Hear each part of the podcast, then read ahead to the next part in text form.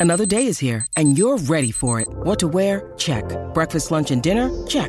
Planning for what's next and how to save for it? That's where Bank of America can help. For your financial to dos, Bank of America has experts ready to help get you closer to your goals. Get started at one of our local financial centers or 24-7 in our mobile banking app.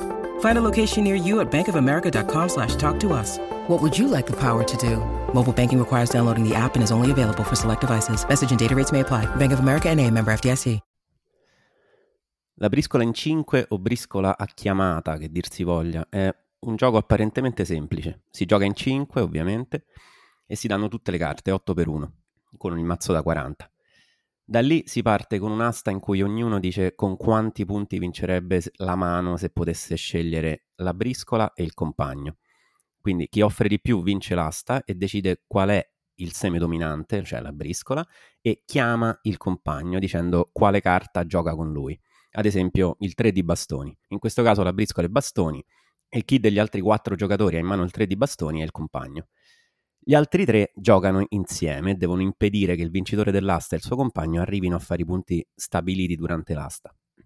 È molto semplice, appunto, se non fosse che da quel momento in poi, cioè da quando chi vince l'asta chiama la briscola, nessuno sa chi sia il compagno e fra tutti i giocatori al tavolo inizia un lungo gioco di finzione in cui tutti fingono indossando due maschere diverse.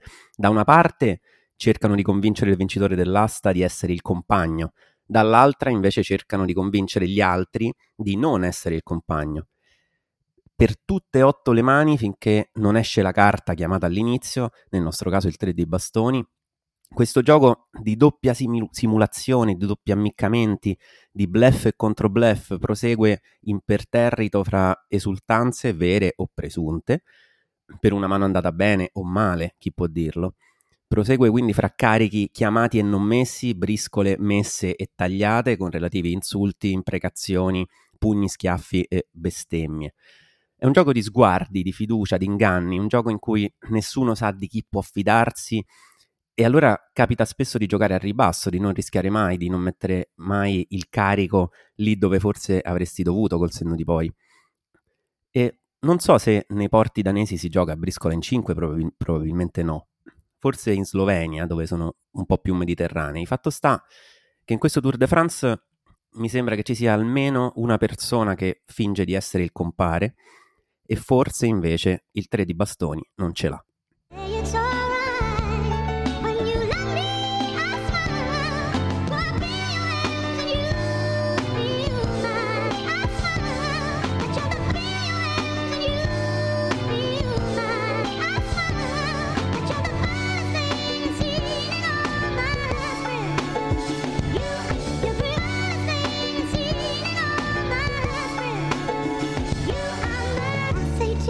Bentornati a Fuori Tempo Massimo, un podcast di Fenomeno l'ultimo uomo in cui si parla di ciclismo, dei grandi giri, delle grandi corse a tappe, quindi e di tutto quello che ci viene in mente. L'intro è stata gentilmente ispirata da un tweet di, del profilo Twitter Aru, da leggersi, cioè da, da vedersi come A slash R slash U. Profilo molto interessante, se vi va seguitelo. E se siete invece su Facebook potete seguire il gruppo, ma lì è un po' è un po' più caciarona la situazione. Seguono il ciclismo in maniera molto più scanzonata, così come piace fare alla persona che come sempre è qui con me, Gabriele Giannuzzi. Buonasera, fateli un grandissimo e virtuale applauso. Ciao Umberto, ciao a tutti, è un piacere essere qui, un piacere soprattutto eh, perché mi ha insegnato come si gioca a briscola, io non, non, ne avevo la più pallida idea, non è un gioco che pratico. Eh, Dai, neanche alle... la briscola in 4? No, no, alle carte gioco a scala 40, eh, vabbè, mm. ma- Machiavelli, eccetera. Mm. Eh, e eh, scopone, scopone scientifico, quello sì. Eh, mm. Nelle valli del Cunese si gioca un po' a Belot che sembra tipo la briscola, però non sono mai stato tanto bravo, non ho mai imparato granché bene. Beh, un peccato. Io ho giocato tantissimo ovviamente a briscola, scopa, tutte quelle, le carte da 40, no? quelle da, da scopa sì. appunto. E, e, all'università giocavo tantissimo a 3-7, perché quando ho frequentato ingegneria almeno, poi a lettere molto meno però ingegneria si menava forte e chiara col 3-7. Eh, Invece dal- ora sono anni che non ci gioco più. perché- Dalle nostre parti nell'Astigiano si gioca a Cirula, che è una versione della scopa dove però l'asso piglia tutto, puoi fare delle scope anche Ah, se la sì. somma arriva a 15. Molto interessante, quello è anche divertente, sì. Però niente briscola. Cioè, almeno non per Niente me. sì. briscola. Non per me, no. Mhm. Burraco no, niente. Burraco ci giocava tanto mia nonna. Io non ho mai imparato granché bene, no. Mm, peccato, allora quando ci incontreremo non potremo, non avremo argomenti di conversazione. se, non che si- se non il ciclismo, che tra l'altro hai detto che seguo in maniera molto scanzonata. Non so se prenderlo come un complimento o come un insulto, però mi piace, mi piace lo stesso. Mi piace. Complimento, a noi la Grazie, serietà, diciamo, dai, basta con questa, Basta. con questa cosa di dover essere seri a tutti i costi. non- È vero, non ne è vero. più. È vero, hai ragione. Lasciamolo fare a chi lo sa fare. essere ragione. seri. Hai ragione. No, però ecco. Allora, a eh, tal proposito, con un vai. po'... Vai, vai, dimmi tu, dimmi, dimmi. dimmi. No, vai, attacca, attacca. Allora, attacco.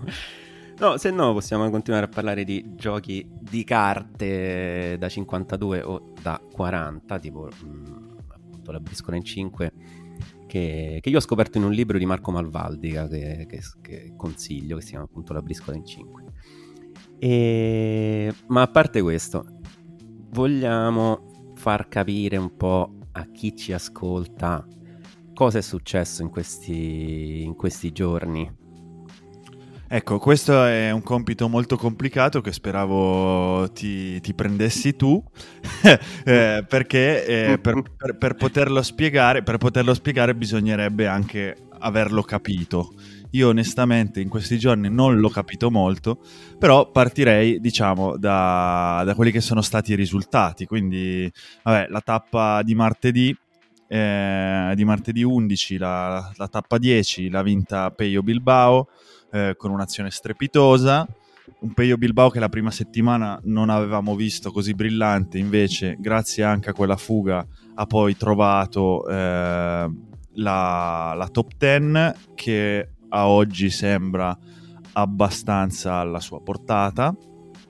Eh, poi c'è stato uno sprint dove Jasper Philipsen ha, ha vinto e, e non è una grande sorpresa perché già gli era capitato per ben tre volte in questo Tour de France. Rispetto alle altre volte ha vinto in maniera ehm, molto più perentoria, almeno dal mio punto di vista, nel senso che non c'è stata possibilità di- per gli altri di anche solo provare ad avvicinarsi, anche perché è stato furbissimo, non aveva eh, Matteo Van Der Poel come lanciatore e eh, nonostante questo a me è impressionato come abbia surfato, mi sembrava stesse in mezzo alle onde a cercare di pescare la, la ruota migliore e l'ha trovata in Groenewegen che di fatto gli ha fatto da lanciatore e poi negli ultimi metri l'ha superato in maniera perentoria, come ho detto prima, e Sì, eh, si è Io preso... annuisco, però capisco che non si vede, cioè, chi ci ascolta non mi vede annuire, però sono molto d'accordo. Anzi, non mi aspettavo che fosse così dominante anche senza, anche senza Van Der Poel, ma lì forse c'entra anche molto il fatto che aveva già vinto tanto e quindi era molto più sicuro di se stesso nel, appunto nel surfare da una ruota all'altra. Sì. Probabilmente poi vabbè, è più forte degli altri, evidentemente. Poi c'è stata la vittoria di eh, Ioni Zaghirre, eh, la seconda vittoria basca eh, in questo Tour de France, una vittoria anche questa arrivata dalla, dalla fuga, una bella vittoria in una tappa stupenda. Eh, avevamo detto la tappa 12 poteva essere molto interessante perché collinare e è stata, è stata veramente molto bella. Ioni Zaghirre se l'è preso con una maestria con un colpo dei suoi, eh, da uomo esperto, ha regalato la seconda vittoria di tappa a una Cofidis che ha rotto definitivamente la maledizione che si portava appresso sul Tour de France e l'ha fatto anche forse in questo caso anche grazie alla, alla prima vittoria precedente della squadra con Victor Lafay la prima settimana perché comunque non avevano più quella pressione del risultato e si è visto che Ioni Zaghirre ha corso a cuor leggero e l'ha fatto molto bene l'ha fatto molto bene Sì. e poi, e poi sono arrivate le montagne c'è stato Jura Oh. do- dove eh, di fatto era una tappa con la sola salita finale del Gran Colombier, eh, del Gran Colombier a do- dover decidere le sorti, si, si, pensava anche della classifica generale, invece co- è stato così solo in parte. Eh, la tappa l'ha vinta Chiatoschi, c'è stato un lungo controllo da parte della UAE per tutta la giornata, un controllo che però non ha fatto in modo che la tappa potesse essere giocata, la vittoria di tappa potesse essere giocata dagli uomini della classifica, un lungo trenino in cui hanno accorciato ben poco eh, mm. e poi uno scattino nel finale, gli ultimi 450 metri che hanno permesso a Tadej Pogacar di prendere eh, 4 secondi di abbuono sul traguardo e 4 secondi eh, rispetto a Jonas Vingegaard che ha perso, ha perso leggermente la sua ruota, quindi ha, ha, ha perso qualche, qualche secondino. Sì. Inf- poi la tappa 14 e poi vabbè andiamo, ti dico anche le altre e, e, poi ti lascio però andare nell'analisi. Tappa 14 vince Carlos Rodriguez imponendosi in una maniera strepitosa. Eh, tra c'è azione, movimento tra gli uomini della classifica generale, in questo caso molto più viva la Jumbo Visma che non la UAE. Eh, Jonas Vingegaard che prende gli abbuoni sul, uh, sull'ultimo, uh, sull'ultimo, GPM di giornata al Col della Juplan e di fatto esce da quella tappa con un, un secondo di guadagno rispetto a Tadej Pogacar e infine la tappa alpina eh, di domenica, la tappa 15 dove vince Wood, Wood Pulse e eh, Vingegaard e Pogacar giocano a, a Briscola 5 eh, io le, l'impressione è che siano ad un livello molto simile e che entrambi abbiano molta paura di perdere questo Tour de France.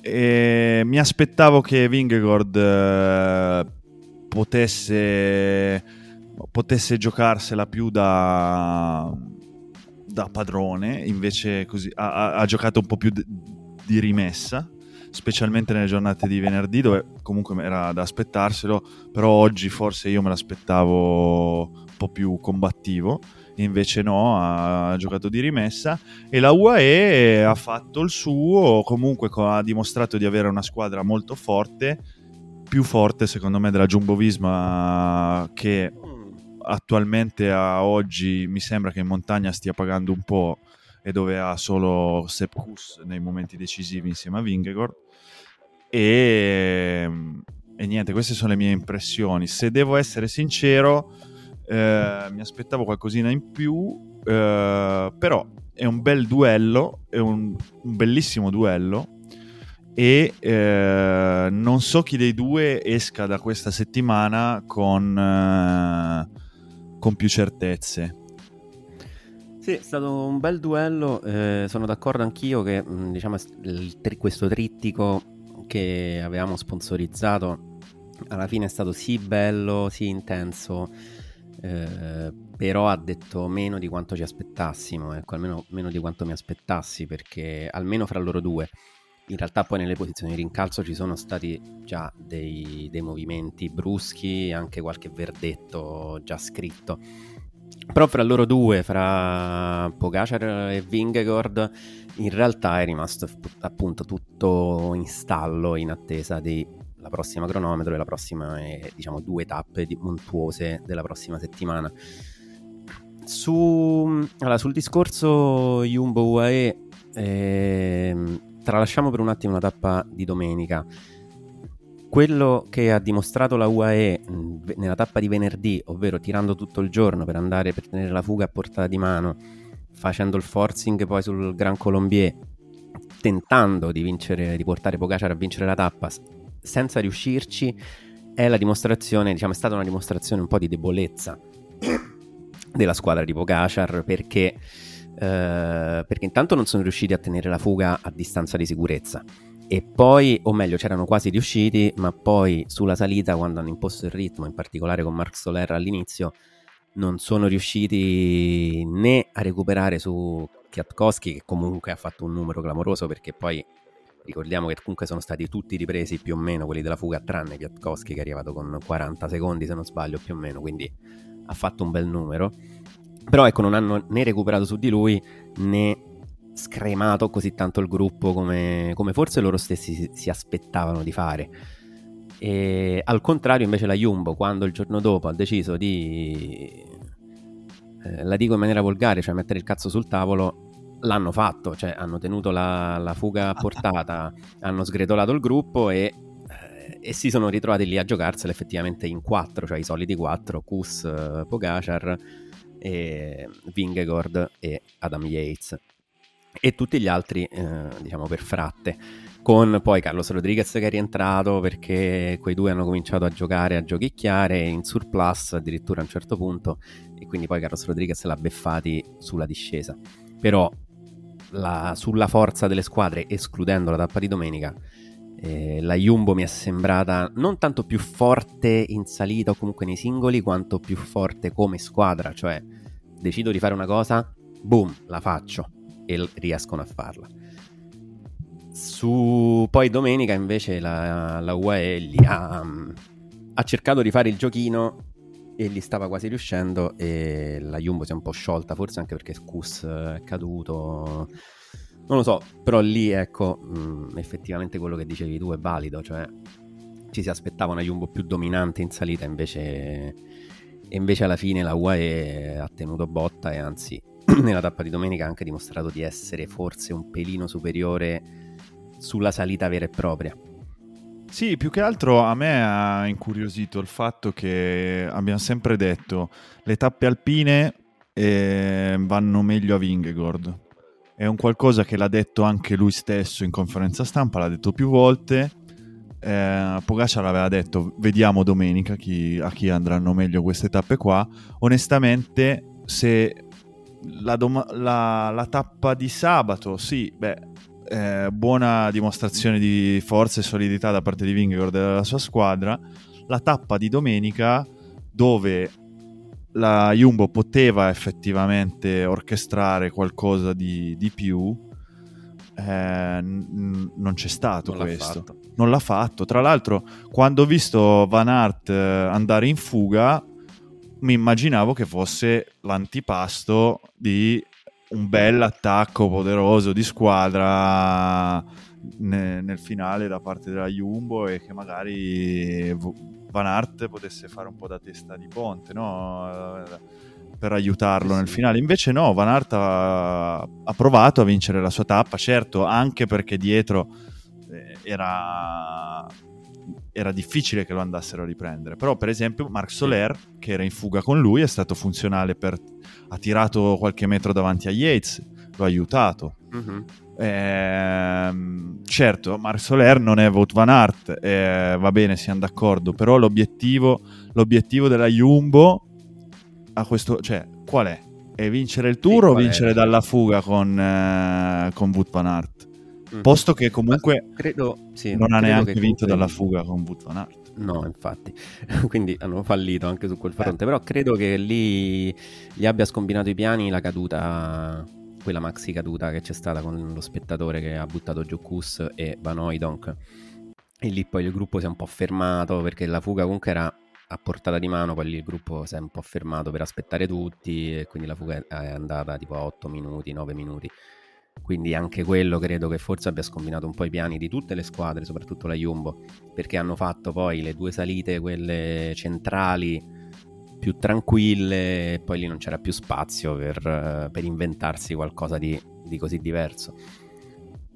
Invece la UAE se n'è inventato qualcosa di diverso, nel senso che la strategia che hanno usato a me è piaciuta e ci pensavo adesso mentre, eh, mentre, proprio iniziavamo la registrazione, perché poi ho scritto tutta questa intro sulla briscola in 5 e sul bluff eh, e contro bluff. E, e ok, sono d'accordo con me stesso, ma mentre ragionavo eh, ho pensato anche che probabilmente loro memory di quanto è successo sul Puy de Dôme, memory di quanto è successo nella tappa di sabato, ovvero tappe in cui Pogacar cioè si sono ritrovati isolati i big della classifica, poi Pogacar attaccava, faceva il buco di quei 5, 6, 7 secondi e poi andavano avanti così per un paio di chilometri con Pogacar che andava a, e a 6-7 secondi Vingegaard dietro. Poi sul Puy de Dôme non è rientrato, sul, nella tappa di sabato sì. Quindi avranno pensato, per evitare questa cosa, nel momento in cui Pogacar sferra il suo attacco con cui stacca di quei 4-5 secondi Vingegaard, gli facciamo trovare uno davanti che gli dà una mano ad incrementare quel vantaggio. E l'avevano anche pensata bene, nel senso che mettiamo Mark Soler in fuga, che poi aspetta l'attacco di, di, Yates, che poi non è stato un vero attacco, ma più una progressione con Pogacar che praticamente si fermava. Yates e Soler prendono un po' di vantaggio, così poi aspettano l'attacco di, di Pogacar e vanno insieme. Quando è arrivato però l'attacco di Pogacar, Yates e Soler erano un po' troppo vicini perché era rientrato nel frattempo Carlos Rodriguez che si era messo a tirare e quindi aveva un po' rotto le uova nel paniere della, della UAE e. Quando poi è scattato Pogacar non ha fatto il vuoto che si aspettavano e quindi è andato tutto un po' in vacca ecco questa, questa strategia. Credo che sia una lettura eh, più cor- cioè mh, credo che sia stata questa la tattica che hanno cercato di mettere in piedi la UAE. Ecco. Sì, sono, sono, abbastanza d'accordo. C'è stato un momento in quella salita conclusiva dove mi chiedevo eh, perché Vingegaard non lo sto attaccando, perché Vingegaard non sta attaccando eh. Pogacar. Eh, certo, mm. allora parliamoci chiaro, sulla salita secca è difficile che Vingegaard riesca a staccare eh, Pogacar, soprattutto su una salita di quel tipo lì, perché eh, Pogacar ha un'esplosività che, Ving- a cui, che Vingegaard non ha, semplicemente. Sì. Eh, però, sai, se eh, impostata la tappa come oggi, potevi stancarlo precedentemente e poi sul passo, nell'ultima salita, andargli via. Non è successo questo. Però io c'è stato un momento in cui ho visto, quando Adam Yates è, è partito di fatto, c'è stato qualche minuto in cui eh, Pogacar era davanti, secondo me non, non, è che non ne avesse così tanto, ma voleva proprio fare il buco. E eh, per far chiudere Vingegaard e poi magari rispondergli di nuovo e andargli via, Vingegaard non è caduto in quel tranello lì però c'è stato un momento in cui poteva attaccarlo, invece no, a un certo punto si è messo semplicemente davanti, tra l'altro mettendosi in una situazione di difficoltà perché era sempre costretto a guardarsi indietro perché si aspettava l'attacco, quindi anche in, in quell'occasione lì non ho capito, cioè se tu ti metti davanti a Pogacar, eh, allora mm-hmm. o lo attacchi e ci provi, o se no non ha senso metterti davanti che ti aspetti che lui ti stia per attaccare e ti devi continuare a girare è veramente un controsenso. Sì. Poi boh, non ne ha... che pure, pure, Carlos Rodriguez con quel suo attacchino con, con Vingegaard sì. ha dovuto andare a chiudere forse, gli ha scombinato anche a lui i piani. Sì, però voglio dire, come hai lasciato andare Adam Yates, lascia andare anche Carlos. Eh, sì, sì, sì. E, e, e allora, mh, mm, possono vincere il Tour de France? A questo punto direi di no a questo punto mi sono convinto pure io che direi di no. e... Cioè gli altri dici. Gli altri, dico. Quindi eh. se, se, lasci andare Adam Yates, perché non lasci andare Carlos? Voglio dire, non, non, non riesco... Eh, stanno lì. Mm-hmm. Cioè, hanno i loro 4 minuti. 5, no, 5. 5. Eh, quindi voglio dire... Boh. Sì, una scelta strana. Non ho, capi- non ho capito, non ho capito. Eh, eh, poi per carità, ehm, alla fine esce dalla seconda settimana con la maglia gialla, con comunque un vantaggio di 10 secondi su Tadej Pogacar, che non è tanto, non è niente, di fatto non è niente. Però, sai, eh, per come si erano messe le cose a inizio, anche a inizio settimana, non so, alla, e alla fine della scorsa, non so quante... Cioè, io penso che ci avrebbe messo la firma per uscire sì, penso anch'io. Dopo cioè, la tappa di domenica con 10 secondi di vantaggio. Sì, poi Pogacar comunque l'aveva già staccato un paio di volte, quindi mh, mm, credo che pure lì anche mentalmente diciamo, le sicurezze di Vingegaard fossero un po' ridotte esatto. e quindi pure in quei momenti lì, magari mh, mm, su, nella tappa di domenica, magari è andato un po', non dico in confusione, però il dubbio ti viene, cioè il dubbio ti viene che uno che tu non sia in grado di fare quello che vorresti fare, cioè partire, staccare Pogacar e incrementare il tuo vantaggio. E due, che lui ti stia un po' prendendo in giro, cioè che, il, che, tutta quella cosa sia effettivamente una strategia per metterti nel sacco, perché ora noi parliamo col senno di poi, abbiamo visto eh, sia l'attacco di Pogacar certo. in cui Vingegaard comunque ha risposto egregiamente, sia la strategia della UAE a compimento e quindi diciamo vabbè poteva pure dargliela una botta però magari lì per lì co- che vedi che Pogacar fa il finto tonto comunque fa il finto morto ecco. E però manda avanti i suoi compagni però boh che fai? Magari parto lui mi segue e poi mi, mi riparte in contropiede e ho sparato la mia cartuccia.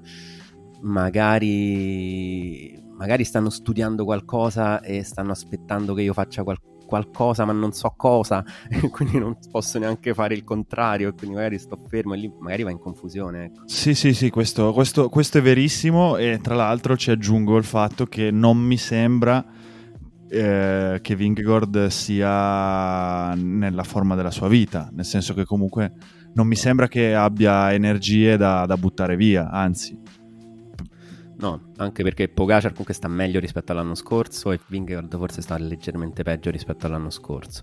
E quindi appunto come nella briscola in 5 magari evita di buttare il carico quando un altro ti dice sì sì io gioco con te, metto il 2 di briscola, tu mi buttaci il carico. Eviti e aspetti di vedere quando esce il 3 di bastoni. Ecco. Quello che non ho capito è nella tappa di sabato eh, Pogacar è andato in difficoltà in discesa Uh, l'abbiamo già detto, ne abbiamo parlato anche nelle scorse puntate. Pogacar ultimamente sta avendo qualche, problemi, qualche problema in discesa. Sì.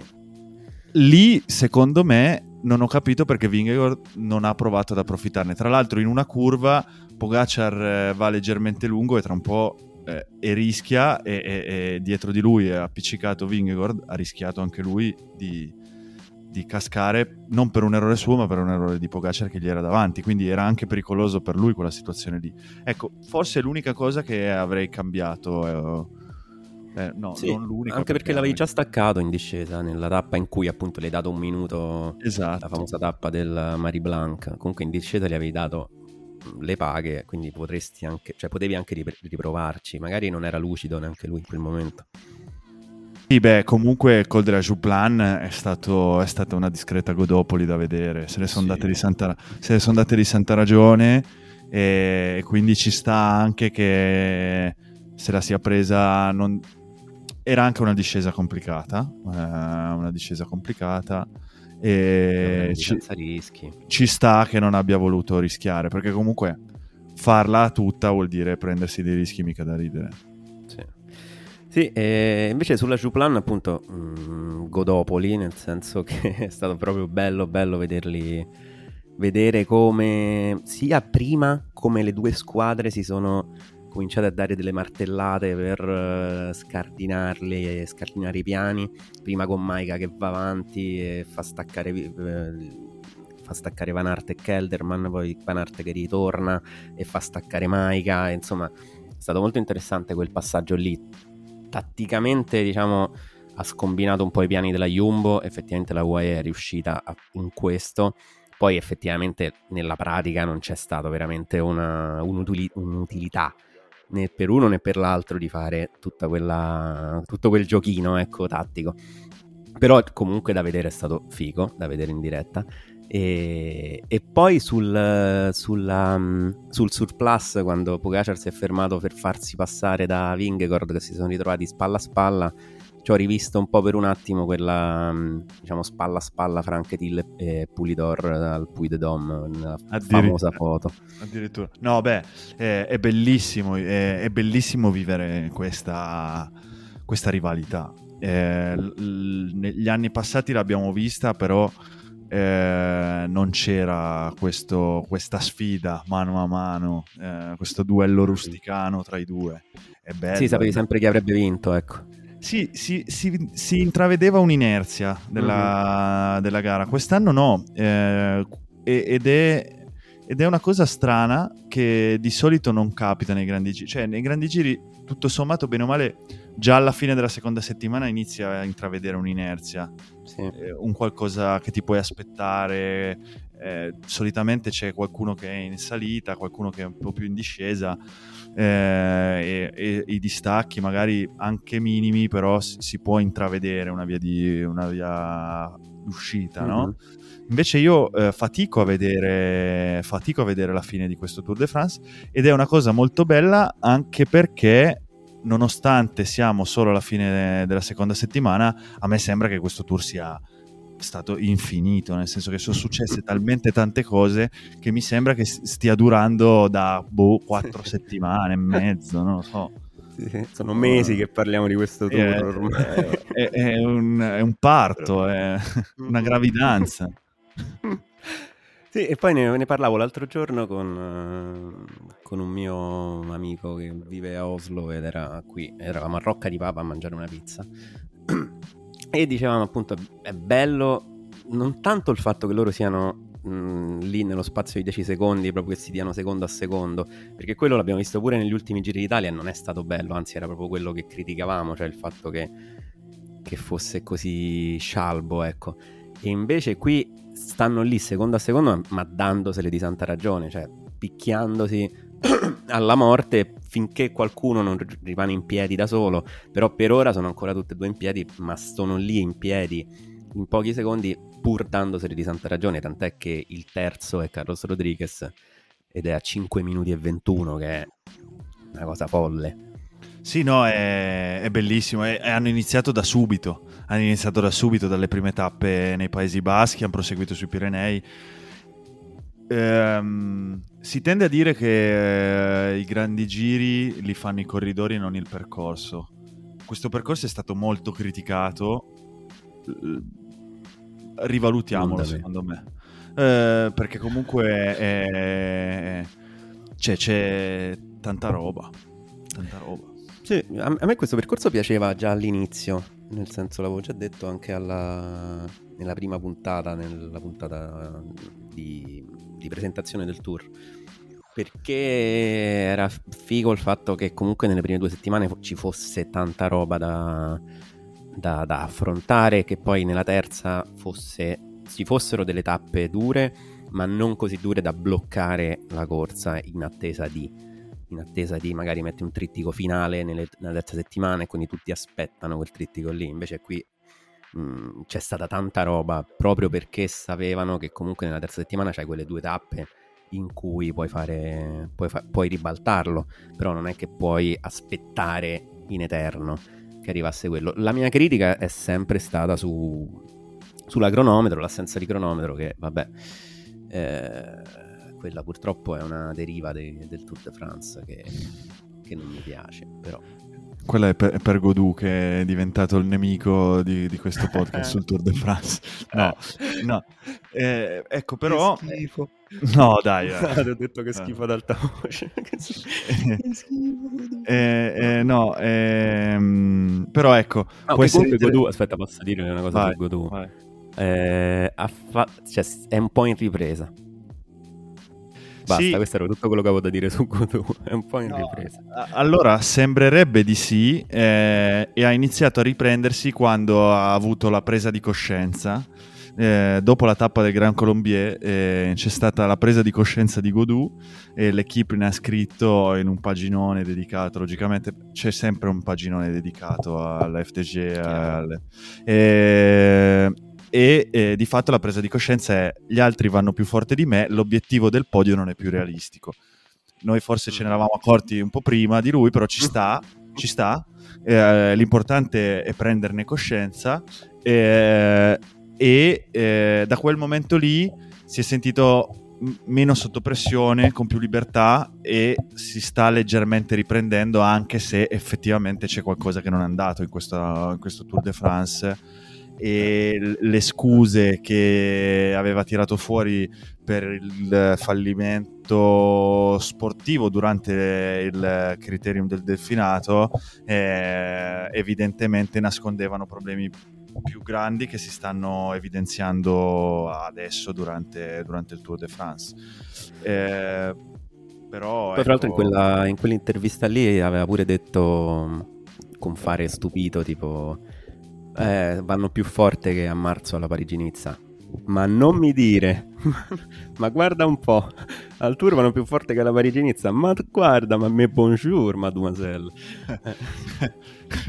eh, non lo so. Eh, mi dispiace perché, eh, non perché sia un grande fan di Godou, ma eh, perché comunque è un ragazzo che che mi sembrava dopo il tour dell'anno scorso eh, aveva iniziato bene la stagione, molto bene la stagione e pensavo che potesse essere interessante da seguire quest'anno. Invece temo che quest'anno la pressione gli abbia giocato bruttissimo. Cioè mi sembra più oltre ad essere un problema di, di, di, di gambe che gli altri gli avversari ne hanno di più però il fatto che lui non riesca a stare con quelli che stanno lottando per il podio, e qui magari possiamo iniziare a eh. parlare di questi, sia un problema più mentale che fisico.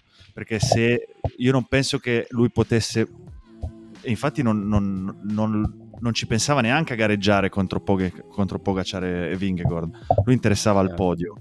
Però con, con quelli che stanno lottando per il podio mi aspetto, me lo, me lo, aspetto di vederlo lì, mi aspetto di vederlo lì. Sì. Ma secondo te potrebbe essere la soluzione per lui, la soluzione che fu per Pinot, cioè abbandonare la Francia, cioè abbandonare la Francia, abbandonare i sogni di gloria al Tour de France e dedicarsi a, che ne so, al Giro, ritrovare la serenità in altre corse a tappe tipo Giro, Vuelta, eh, cominciare a correre fuori, più di più fuori dai confini francesi? Non lo so, eh per correre fuori dai confini devi correre anche tutto l'anno fuori dai confini. Godou è proprio un, un ciclista francese fatto eh, per puntare al Tour de France. Eh, anche negli ultimi anni ha sempre corso in Francia, tutto l'anno corre quasi, corre praticamente solo e esclusivamente in Francia per quell'obiettivo lì. E... Eh, non sta andando benissimo. Non sta andando bene e io, pe- io penso che la, quello che non è riuscito con Pinot, eh, ma è, sarà molto difficile eh, che lo facciano in FDG, eh, spero che gli diano la libertà. Non è un corridore, secondo me, fatto per fare classifica in un grande giro. Magari per raggiungere buoni risultati di classifica in un grande giro, ma attraverso azioni anche estemporanee, per, attraverso la libertà di fare. Era ed è, secondo me, un, ha dei picchi eh, Godù prestazionali mm-hmm. che sono sensazionali. Cioè, quando Godù sta bene, può vincere la tappa con tutti. Certo. Può giocarsela con tutti. Eh, però deve avercela questa libertà e deve, e, e deve anche un po' prendersela. Eh, vedremo, secondo me, a questa domanda eh, vedremo, avremo una risposta dopo la Vuelta, ma non perché la Vuelta sarà uno spartiacque per la carriera di Godù, anche perché non penso che la faccia, ma più che altro perché la FDG porta alla Vuelta, se tutto va bene, quelli che sono i, i, i futuri campioni. Mm-hmm. E, e, e, lì vedremo come si comporteranno e se si comporteranno bene, allora perché no? Allora perché no? Libertà per Godù e spazio a, ai giovani, spazio ai giovani. giovani. Anche se, anche se, poi tu ascolti le interviste di Madio e Madio dice noi abbiamo, ci abbiamo messo tanti anni per portare la mentalità eh, di lottare per la classifica generale nella nostra squadra, è qualcosa che non vogliamo perdere, non bisogna mai mollare, poi lui entra un po' in questa fase santone spirituale in cui dice si migliora solo attraverso il dolore, la fatica. eh, e di fatto il percorso che sta facendo Godù è il percorso che vorrebbero far fare a Madouas in futuro e spero che non lo facciano, eh, però Beh, no, che, che, hanno fatto con Pinot in passato. Eh, però eh, poi lì è difficile, cioè se la dirigenza della squadra sceglie una via eh, e, e, i ciclisti ci vanno dietro, eh, beh allora poi diventa complicato. Sì, decisamente. Quindi qualcuno salvi David Godou, perché a me fra l'altro da giovane piaceva molto, cioè da giovane, ancora molto giovane, però quando si è affacciato al professionismo, ma anche fra gli under 23 piaceva molto. E ci credevo, ecco, in Godou. E poi ora lo vedo un po' a un binario morto della sua, della sua carriera. Deve cambiare qualcosa. sì. E, ad esempio provando ad andare in fuga come ha fatto Guillaume Martin che con la sua classica fuga è rientrato in top 10 eh, e vediamo se riuscirà a tenerla. Davanti a loro hanno Simon Yates all'ottavo posto, che è tipo a 10 minuti, eh, Peio Bilbao settimo a 10 e 11, poi ci avviciniamo Sepp Kus sesto che non è ancora uscito di classifica, forse non ci uscirà mai a questo punto. Pazzesco e... di Sepp Kus mostruoso. Poi si era già fatto il giro in appoggio esatto. a Roglic, ma lui è veramente forse il, il, più forte scalatore che ci sia in gruppo in questo momento. Attualmente mm. forse sì, sì, sono d'accordo. Cioè, proprio scalatore puro che sì. fatto è finito, eh. quindi non vincerà mai un grande giro, eh, questo è evidente. No, no, no, no. C'ha dei cali, c'ha delle cose, c'ha delle, del, delle, dei difetti enormi, Sepp Kuss però nel fare quel lavoro lì lo metti davanti in salita e lui va, è il migliore al mondo secondo me. Vabbè, se no secondo me è, evidente che sia così, non mi sto inventando niente. Davanti a Sepp Kuss abbiamo Jai Hindley che, eh, che ha preso una, una discreta botta oggi, cioè oggi domenica, e quarto Adam Yates, altro compagno, stavolta di Tadej Pogacar, 5 minuti e 40. Terzo Carlos Rodriguez, Ineos a 5,21. La Ineos che ha perso per strada, cioè perso per strada non nel senso che si è ritirato, ma nel senso che ha preso una discreta legnata in questo trittico di tappe di montagna. Uh, Tom Pidcock che invece era uscito spavaldissimo dalla prima settimana e era uscito spavaldissimo anche dalla tappa del Gran Colombier e invece il giorno dopo ha preso tipo 14 minuti, una cosa del genere. E ora si ritrova a dodicesimo a 16 minuti e 53 e anche, oggi, anche domenica ha fatto un po' fatica, è andato meglio forse rispetto a sabato, ma comunque insomma mi sembra che il suo tour sia destinato a un, a un non fare classifica, ecco banalmente, magari può sì, sì. Sì, sono d'accordo, è un peccato, eh, anche perché mi aveva gasato eh, ascoltarlo e iniziavo a crederci. Però, ecco, beh, allora, partiamo da... Io parto da, da Peio Bilbao. Peio Bilbao ha detto prima della tappa del Gran Colombier che l'ha detto al podcast alla cola del peloton, eh, sta, eh, è un tour particolare perché tutti i giorni, anche se non ci sono grossi movimenti nella generale, stanno andando fortissimo e quindi lui si aspetta che ci siano delle esplosioni.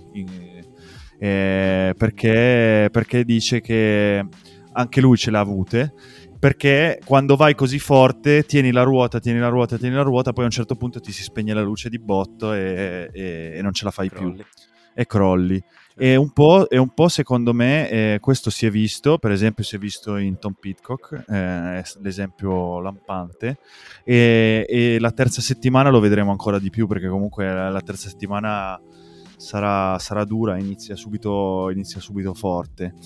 E, mi sta piacendo molto, di Sepp Kuss abbiamo già parlato, mi sta piacendo molto Adam Yates, eh, sta bene sta bene, e, e sta facendo un tour veramente molto bello, sia perché sta facendo gregariato e sia perché, come nella tappa di domenica, si è preso quello spazietto e secondo me può essere un'arma per l'ultima settimana.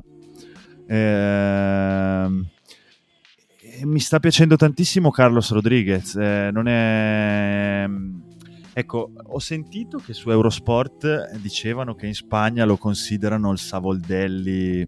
E io questa cosa non l'ho mai sentita. Ho chiesto lumi anche agli amici del podcast alla cola del pelotone. Hanno detto, boh, cioè, nessuno sì. ne sa niente. Allora, si sa che sia un ottimo discesista non l'aveva ancora mai dimostrato, nel senso in una gara così importante. Anche nella tappa di sabato ha fatto un'ottima discesa, nella tappa di domenica anche ci ha provato in discesa. Ehm lui ha detto in conferenza stampa eh, dopo la tappa di sabato che le abilità le ha prese perché da, da bambino andava in BMX e che gli è servito, mm-hmm. gli è servito tantissimo. Eh, c'è un bell'articolo sul, uh, sul, sito Relevo, che è un sito di informazione sportiva spagnolo, sugli inizi della carriera di Carlos Rodriguez, eh, con interviste suoi, alle sue squadre di quando era bambino. Eh, a me piace tanto perché è un ragazzo molto umile, con la testa sulle spalle, giovanissimo, ma eh, e, e, soprattutto è, è, alla mano. E, e, non penso che diventerà. Non infiamma i cuori con le sue dichiarazioni perché è timidissimo e non dice, dice a fatica più di due sillabe per risposta. Però si vede che sta bene perché, per esempio, dopo la tappa del Gran Colombier ha fatto un'intervista alla TV spagnola dove eh, ha detto cose molto interessanti ed era molto felice. E, e, e, quando uno arriva dopo una tappa come quella del Gran Colombia, dove tra l'altro non ha brillato, no, però con gli occhi, con gli occhi, con gli occhi vivi, accesi, e dice cose tipo. Vabbè, ma gli hanno chiesto, ma quindi tu come li vedi Pogacar e Vingegaard? Lui ha detto, eh, mi piacciono perché sembra che giochino a videogioco, eh, non, hanno mai, non, hanno mai, male alle gambe. E, e, ridendo come battuta, e per una persona che solitamente battute non le fa, e anzi è molto poco espansivo, allora vuol dire che stai veramente bene. Se dopo una tappa del genere ti concedi anche quel. E vedremo la sua terza settimana. Eh, onestamente, per il podio la, la vedo dura più che altro dal punto di vista dell'esperienza perché comunque gli manca, eh, se la sta facendo, vediamo se per lui il podio potrebbe essere eh, sicuramente un bel risultato. Eh, per la Ineos sarebbe fondamentale perché comunque va bene, hanno preso una vittoria di tappa anche bella con Chiatoschi, però non, non è abbastanza, parliamoci no. chiaro. E, e, quindi vediamo. Eh, se, secondo me se la giocherà con, con Adam Yates. Già Hindley lo vedo un po' nella fase discendente. Sì, eh, l'aveva detto anche lui, fra l'altro, che, che, comunque non si sentiva proprio sicurissimo. Lui esatto. aveva, proprio fatto, aveva proprio detto che lui nella terza settimana di solito cresce e invece a questo tour si sentiva diciamo un po' più titubante, ecco, e quindi se parti così, appunto, evidentemente le sensazioni non sono buonissime e lo sta dimostrando, insomma, sta cercando di salvare il salvabile. Sì. Però è in sì. netto calo. È in netto calo, comunque anche per lui fino ad oggi un ottimo Tour de France, è il suo primo Tour de France. Voglio dire, comunque Ecco, tante volte nel ciclismo moderno siamo abituati a dare per scontato delle cose che scontate non sono, perché siamo abituati negli ultimi anni a vedere gente molto giovane, fortissima e che raggiunge risultati sensazionali da, da subito.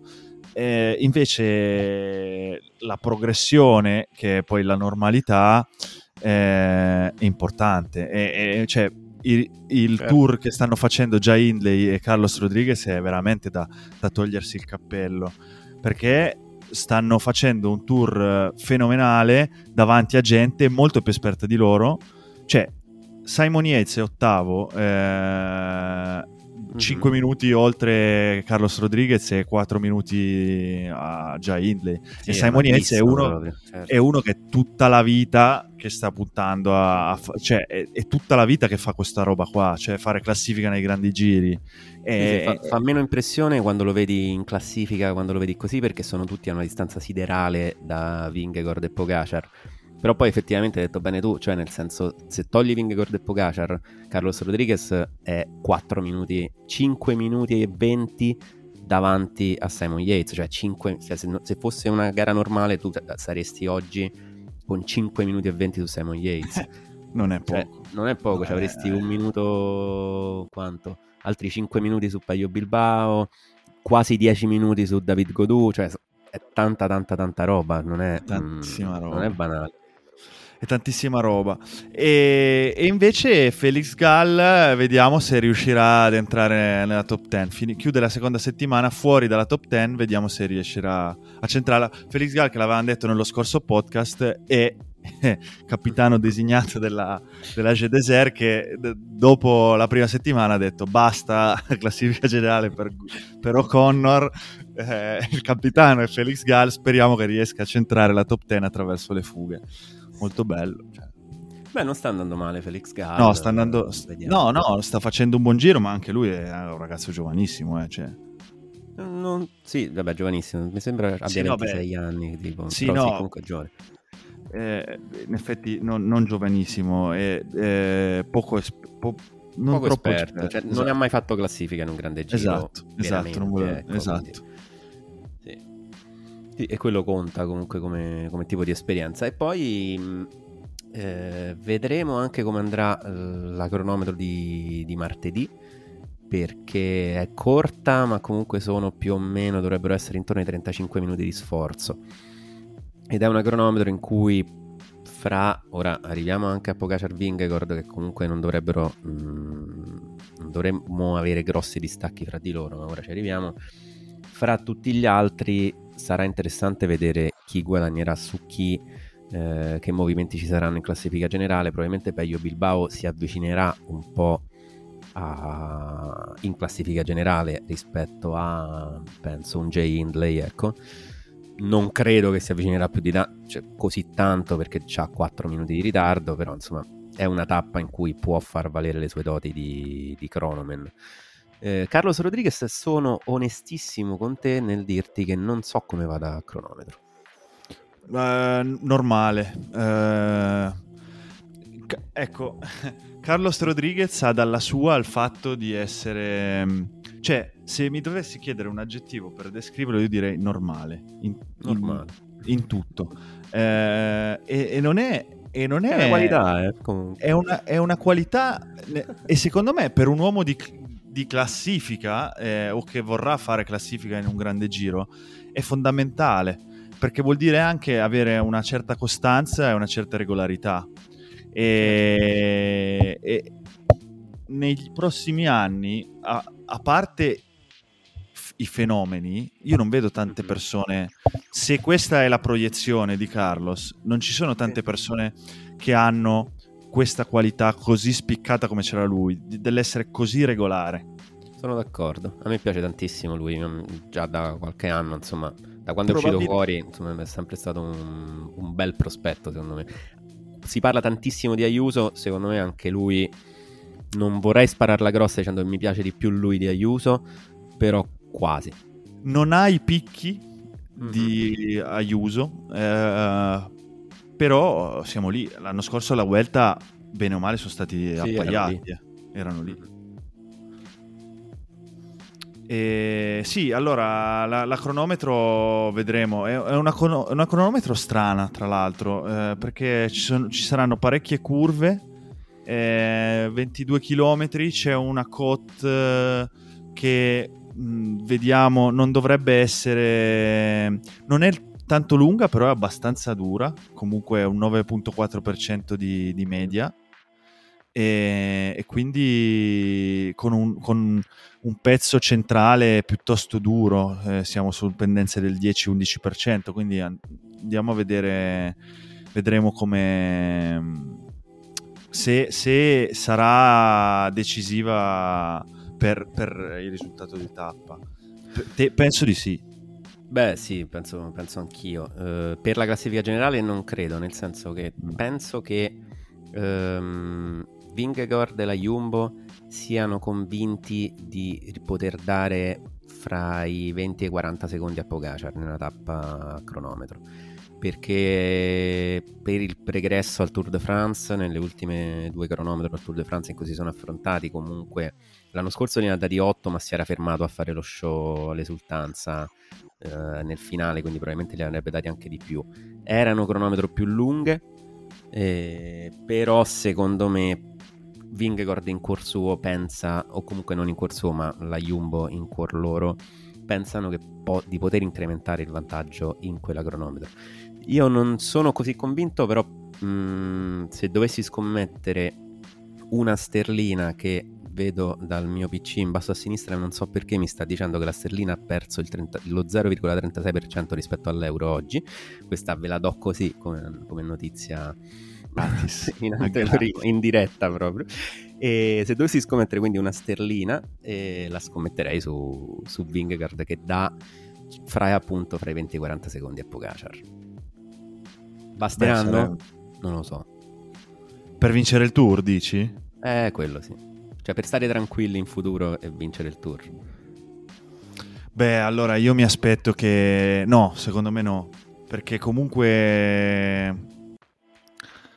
Perché comunque io mi aspetto che uno dei due scoppi. Cioè, no, non penso che si arrivi a, a, a, alla penultima tappa con questo divario così risi- con un divario risicato in classifica generale. Penso che si arrivi lì dove magari con almeno un minuto tra i due.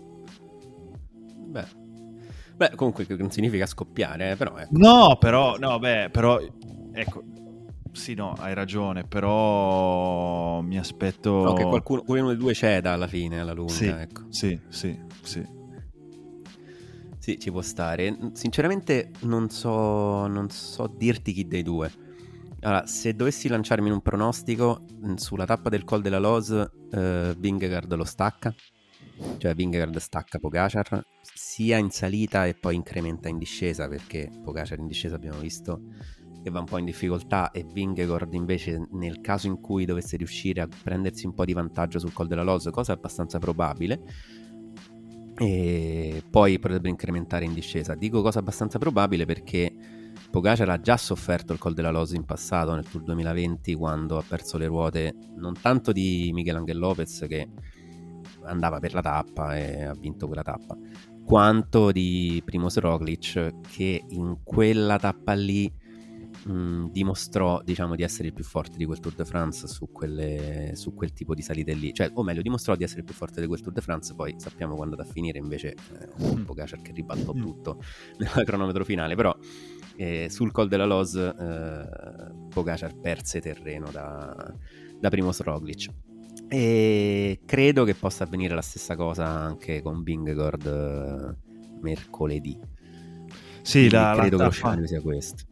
Tappa di mercoledì, tappa assolutamente da, da guardare, eh, quattro colli, eh, di cui due di prima categoria, il Col de Cèze de Césy, e Cormet de Roseland, famosa salita alpina, si arriva ai 1968 metri, eh, poi c'è la Côte de Longefoy e, e, poi il Col de la Loze, eh, 28 km di salita, una salita particolare perché sale lentamente, eh, poi c'è un legge- una parte di leggero falsopiano eh, e poi c'è la parte durissima finale, diciamo sono 4-5 km finali ah, con delle pendenze assurde, punte del 24%. Subito dopo il Col della Loz ci sarà eh, una leggera discesa eh, beh, leggera neanche tanto, eh, sono qualche chilometro. Corta, di discesa. diciamo, più che leggera. Sì. Esatto, una corta discesa e poi la, un, muro, un, muretto finale per arrivare all'altiporto di Courchevel, sopra i 2000 metri, anche lì punte del 18%. Tappa che sicuramente sarà molto, molto, molto interessante. Cioè, qua logicamente poi vedremo anche sulla base dei risultati della cronometro di martedì vedremo chi... Secondo me si decide qua al Tour de France. Sì, qua la gente salta per aria, perché comunque anche fino a Meribel, cioè la prima metà del Col, de, del Col della Loz, fino a quello appunto quel falso piano che prima hai indicato, fino a Meribel sono comunque tipo 14 km in cui è vero che è leggera, ma stiamo sempre parlando di 6-8% ed è lunga comunque tipo 14 km e poi da Meribello in poi si sale dritto per dritto, primi 4-5 km, sono comunque altri 10 km di salita con la seconda metà, come hai detto, con punta anche al 24, con una media intorno superiore al 10%, insomma. Dopo tutto ciò sopra i 2000 metri e dopo che ti sei fatto già 20-25 km di salita e dopo che ti sei fatto altre salite prima, quindi qua la gente salta per aria. Non, cioè non, vedo proprio come sia possibile non, saltare per aria in una, in una, tappa del genere. Quindi sì, la tappa regina è quella, dai. Io direi di sì. Poi vabbè, il giovedì tappa da sprint, molto probabilmente, si arriva a Bourg-en-Bresse che è famosa per i polli e sì, se ne parla molto, anche se ascoltavo nel podcast, The Cycling Podcast, dicevano eh, pollo di Bourg-en-Bresse sopravvalutato. Perché mm. dicono che tutte le volte che il Tour de, il Tour de France ci passa spesso, anche perché sì. comunque Ehm, vabbè, è, vicino a, è lì, appena sotto le Alpi, sì. eh, quindi ci passa spesso. E, e, poi anche per le, penso per la gastronomia del, del luogo, e, però appunto hanno detto che è sopravvalutato. E, Buono a sapersi. Quindi.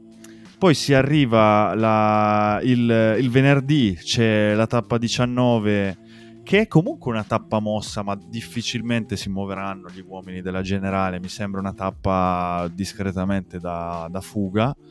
Eh, e poi la tappa 20, una tappa interamente nei Vosgi. Eh, una tappa interessante, eh, una tappa molto corta, 133,5 km, una tappa disegnata per provare a, a ribaltare la classifica è una di quelle tappe che secondo, è sulla scia delle ultime tappe della, della Vuelta. Sì. Eh, con magari tante salite non eh, strabilianti, niente di eccezionale, anche se ci sono dei bei nomi, c'è il Ballon d'Alsace, eh, famosa mitica, tra l'altro eh, la prima s- eh, salita del Tour de France, eh, Col de la Croix de Moina Certo, il Ballon d'Alsace poteva fare la differenza ai tempi di Merckx, eh, oggi come oggi non è una salita, infatti in seconda categoria non è questa salita... Sì, all'inizio, quindi insomma... Esatto.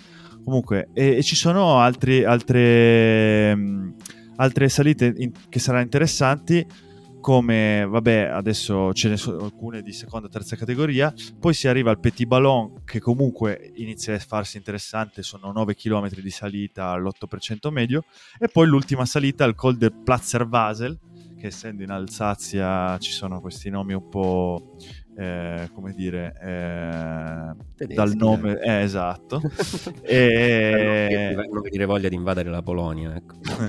e che è molto molto interessante perché tra- alterna tratti molto ripidi a tratti a tratti un po' più leggeri e, e, e soprattutto è interessante l'incatenato tra Petit Ballon e Platzer Basel e poi c'è sostanzialmente un arrivo nell'altipiano al Markstein e, e quindi però sarà interessante perché ecco ad esempio qui mi sembra una tappa dove può essere un po' più favorevole a Tadej Pogacar.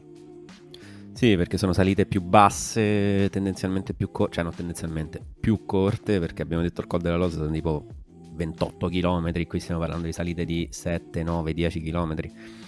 Quindi tendenzialmente sì, anche se diciamo la stessa cosa per il Marie Blanc e poi alla fine abbiamo visto come, come è andata a finire. Però noi insistiamo imperterriti a dire, dire questa cosa, che però sono d'accordo, cioè sulla carta sì, sulla carta è così, questa è la tappa fra le due la più favorevole a Tadej Pogacar, cioè che se e come probabilmente sarà, cioè come penso che si sarà, eh, si dovesse ritrovare indietro in classifica generale, qui la UAE deve inventarsi i draghi per, per, cercare di ribaltare la classifica. Ma, e lo, probabilmente lo faranno eh, perché non puoi, non puoi aspettare il Platzer Vasel, dovrai attaccare prima se vuoi fare veramente qualcosa, cercare di isolarlo, di isolare la maglia gialla, chi dei due sarà, ecco, non per forza Vingegord, metti che stiamo sbagliando tutti i nostri pronostici, ecco, magari è Pogacar in maglia gialla e Vingegord si deve inventare qualcos'altro. Perché Sarà interessante cosa... da seguire, dai che qua si sbagliano i pronostici mi pare un dato più che assodato. Io la scorsa settimana ho detto, eh, ho provato a fare i sette vincitori di tappa, i sei vincitori di tappa non ne ho preso neanche uno. Vabbè, con i vincitori di tappa è molto complicato, dai, questo te, qui... sei eh, scusato. Quindi questa settimana non ci proverò assolutamente, però quindi adesso ti chiedo, ti faccio due domande. Vai. La prima è chi vince lo sprint conclusivo a, a, Parigi, perché poi quella è l'ultima tappa di domenica, la, la conclusiva, e la seconda mm-hmm. è eh, chi vince il Tour de France. Uh, due domande a cui potrei dare una risposta banale, potrei dare due risposte banali, e, e quindi dire Philipsen e Vingegaard. E invece No, invece ti dico Philips nel Vingegaard. perché... No, perché in realtà pensavo per la volata finale. Mh, mm, stavo pensando anche a Wout Van Aert perché potrebbe accusare meno la fatica in salita rispetto a Jasper Philipsen. Ma sarà spremuto per, per aiutare il capitano. Quindi credo che Philipsen uh, avrà gioco facile nel regolare gli avversari a Parigi e Van Aert sarà eh, utilizzato per aiutare il proprio capitano a Vingegaard a vincere il Tour de France e a non farsi a controllare le strategie della UAE, a, con, a controbattere le strategie della UAE di Pogacar e secondo me riusciranno a farlo con discreto successo, ecco, con un buon successo, visto che poi alla fine vinceranno il Tour de France 2023 con Jonas Vingegaard. Ecco, e, e poi ho anche altre due domande che mi sono venute in mente. La prima è, ci sarà una vittoria di tappa italiana in questo Tour de France? E la seconda è Giulio Ciccone, attualmente maglia Poix, anche se con gli stessi punti di Nelson Paules, eh, la riuscirà a portare a casa? E secondo me sì, perché Paules eh, sta crollando, cioè è già abbastanza crollato, e invece Ciccone sta crescendo e lo vediamo, l'abbiamo visto nelle ultime tappe anche quando la fuga non è andata, comunque lui era sempre l'ultimo a cedere, ma non è che cedeva sforzandosi, cioè non era l'ultimo a cedere perché si stava sforzando e stava dando tutto, era l'ultimo a cedere perché era effettivamente il più in forma del, della compagnia, quindi credo che se il suo obiettivo sarà la maglia Pua riuscirà, dovrebbe riuscire a... Sì, anche davanti a Vingegaard e Pogacar? Uh, non so quanti punti assegna al allora, attual- eh, allora uh, questo devo andarlo, non lo so. Attualmente eh, Giulio ha 58, Nilsson 58, Vingegaard 54, Pogacar 48 e Van Aert 47. Questi erano i primi 5 in classifica. Quindi tu dici potrebbero prenderla uh, quei tre dietro. Eh, boh. Fammi vedere quanti quanti nel frattempo, nel frattempo, ne, nel frattempo ti rispondo anch'io a tutte queste domande che ti ho fatto. Eh, quindi ti dico che eh, secondo me lo sprint sui campi elisi lo vince Brian Cocard. Eh, per eh, la tripletta Cofidis, eh, poi eh, il Tour de France lo vince Jonas Vingegaard e ehm, c'è una vittoria italiana di Luca Mozzato nella tappa che si arriva a Poligny il venerdì. Ammazza! E... Magari, e... Eh, però va bene, ok. E, e invece Giulio, secondo me, eh, non, so se, non so se riuscirà a tenersi la maglia qua. Mi piacerebbe molto. Era un, era un suo grande obiettivo. Sta, sta, facendo fatica in questo tour. Comunque, fino ad oggi non è stato un tour eh, facile per lui. Sì, sta facendo fatica, però se, il, se la, nella tappa 17, quella del Col della Loz, va in fuga dall'inizio si fa i primi due Gran Premi della montagna di prima categoria e magari si prende anche il secondo, eh, potrebbe, mm, cioè dovrebbe poi riuscirci, perché poi nell'ultima tappa ci sono tanti Gran Premi della montagna, ma tutti di seconda o terza categoria, tranne gli ultimi due. Mm. Quindi a meno che il Col della Loz non dia tipo 50 punti a botta o quello che è, insomma che potrebbe anche essere, non, non lo so come il regolamento, al tour mm, dovrebbe riuscire a farcela. E mentre invece vittorie italiane eh, no, proprio perché Ciccone sarà concentrato nella, nella lotta per la maglia PUA, quindi fatto il suo poi mollerà e perché non, cioè, non, non do tutta questa fiducia a Mozzato che probabilmente in fuga tu intendevi, cioè nel senso che va in fuga e vince nel gruppetto ristretto. Ma sì, o in fuga comunque con un attacco da, da finisseur, eh, è una tappa comunque abbastanza complicata, lui, lui, è un buon corridore, alla fine gli piacciono quelle, quelle, quelle, gare un po' complicate, difficili da gestire, il Tour de France è abbastanza, abbastanza in forma, ha già, fatto, ha già centrato una top 10... Eh, eh, la, la, scorsa settimana. Secondo me, boh, io, io, ci spero, ci spero ancora. Mm, sai chi ha l'ultima maglia PUA italiana e quando? Urca, eh, dai, ci provo. Mm. Eh, Claudio Chiappucci. Claudio Chiappucci, bravissimo. Nel? Eh, nel, non lo so, ti direi 92, ma non lo so. Ma calcola, mi sa che è giusto. Cioè, io sì. sto andando a memoria anch'io, però penso proprio sia giusto. Chiappucci 92. Beh, allora questo possiamo chiudere qua. Possiamo, possiamo chiudere qua. Sì, ti sei riscattato alla grandissima da, dal, giochetto, dal quiz della settimana scorsa. Terribile, terribile. Quindi niente, vi, vi, salutiamo. Io torno a bere il mio amaro e poi ce ne andiamo tutti quanti a vederci quest'ultima settimana di Tour de France. Eh, un saluto a Gabriele Gianuzzi. Un saluto a te Umberto, un saluto a tutti, è stato un piacere essere qua con voi a commentare, ci vediamo fuori tempo massimo a con- commentare dopo l'arrivo di, di domenica prossima. E un saluto a tutti voi, appunto ci risentiamo la settimana prossima con i verdetti già scritti, con la classifica già definita e noi qui pronti a commentare quest'ultima settimana di Tour de France.